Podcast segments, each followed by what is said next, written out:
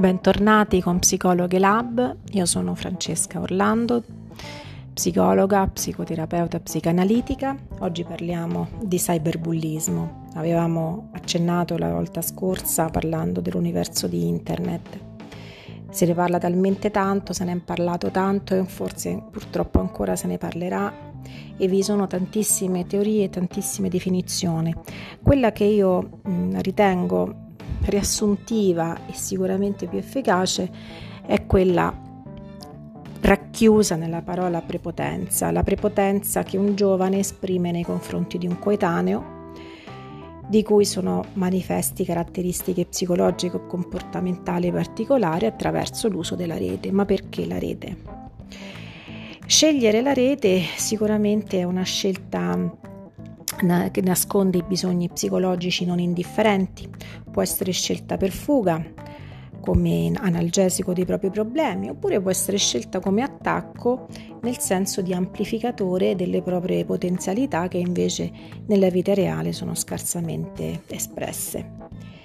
Quindi scegliere la rete ovviamente un'operazione inconsapevole questa, è dettata da un fallimento empatico nella primissima relazione tra madre e bambino. Internet diventa, come avevamo detto anche la scorsa volta, l'oggetto transizionale come l'orsacchiotto che colma il vuoto emotivo generato da questo fallimento materno. Internet allucina, illude di poter creare relazioni soddisfacenti, di appagare ogni singolo bisogno psicologico e quindi è tutta la sovrastruttura tecnologica che incanta come le sirene di Ulisse. Il linguaggio ideogrammatico, le pittografie, cioè le emoticon, il text talk, ovvero la scrittura minimalista, intima ma arida, l'iperstimolazione percettiva delle pagine e quella cognitiva per la colleganza da un sito all'altro, cioè i link. La costruzione dell'altro è solo supposta e la mancanza è ricostituita e ricostruita a partire da interpretazioni puramente soggettive e spesso non rispondenti alla realtà, perché manca appunto l'intervento dell'altro nella relazione comunicativa Potremmo dire in questo caso che la partecipazione alla scena virtuale sia essenzialmente egocentrica e dunque solitaria.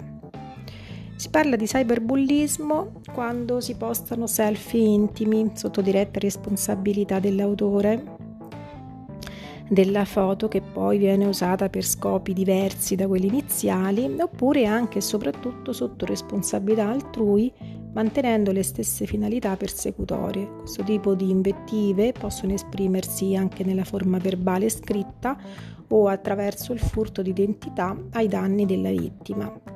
Il fenomeno comportamentale del cyberbullismo è, come nella forma originale del bullismo classico, una relazione tra la vittima e il bullo, nella quale non si può esimere l'intervento causale della famiglia del bullo Nell'eziopatogenesi, il profilo psicologico del bullo chiama in causa problemi relazionali con la famiglia, che spesso si prospetta rigida e inconsistente nello stile educativo.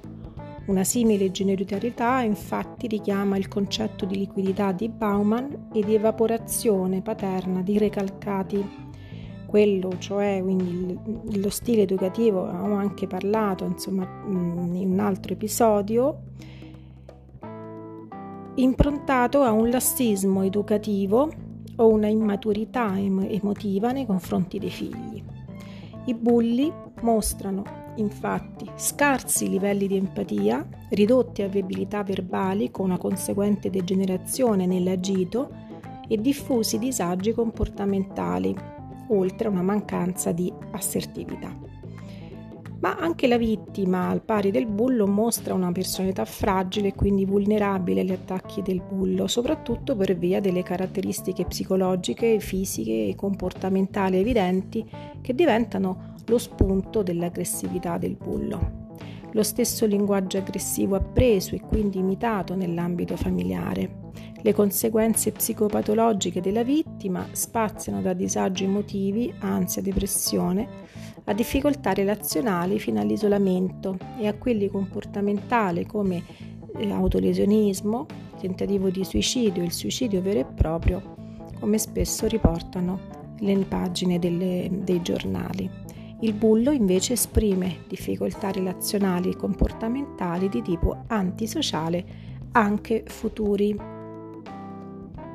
Come si fa prevenzione? Promuovendo le competenze socio-emotive di ragazzi a scuola, in famiglia, attraverso percorsi individuali e di gruppo sostenuti da specialisti in primo luogo, ma cercando di cogliere soprattutto i primi segnali di alterità del comportamento abituale del figlio o dell'alunno, rivolgendoci agli insegnanti educatori, sia nel, comport- nel caso di comportamento attivo del bullo che in quello passivo della vittima.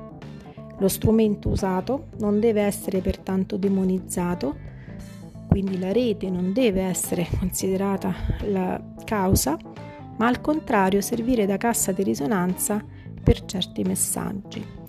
Attraverso la rete è quindi importante far passare campagne contro le forme di bullismo e razzismo che ovviamente arrivano meglio ai ragazzi e la rete deve diventare dunque un mezzo di forza per le idee e non uno di tortura ai danni delle persone. Grazie e alla prossima.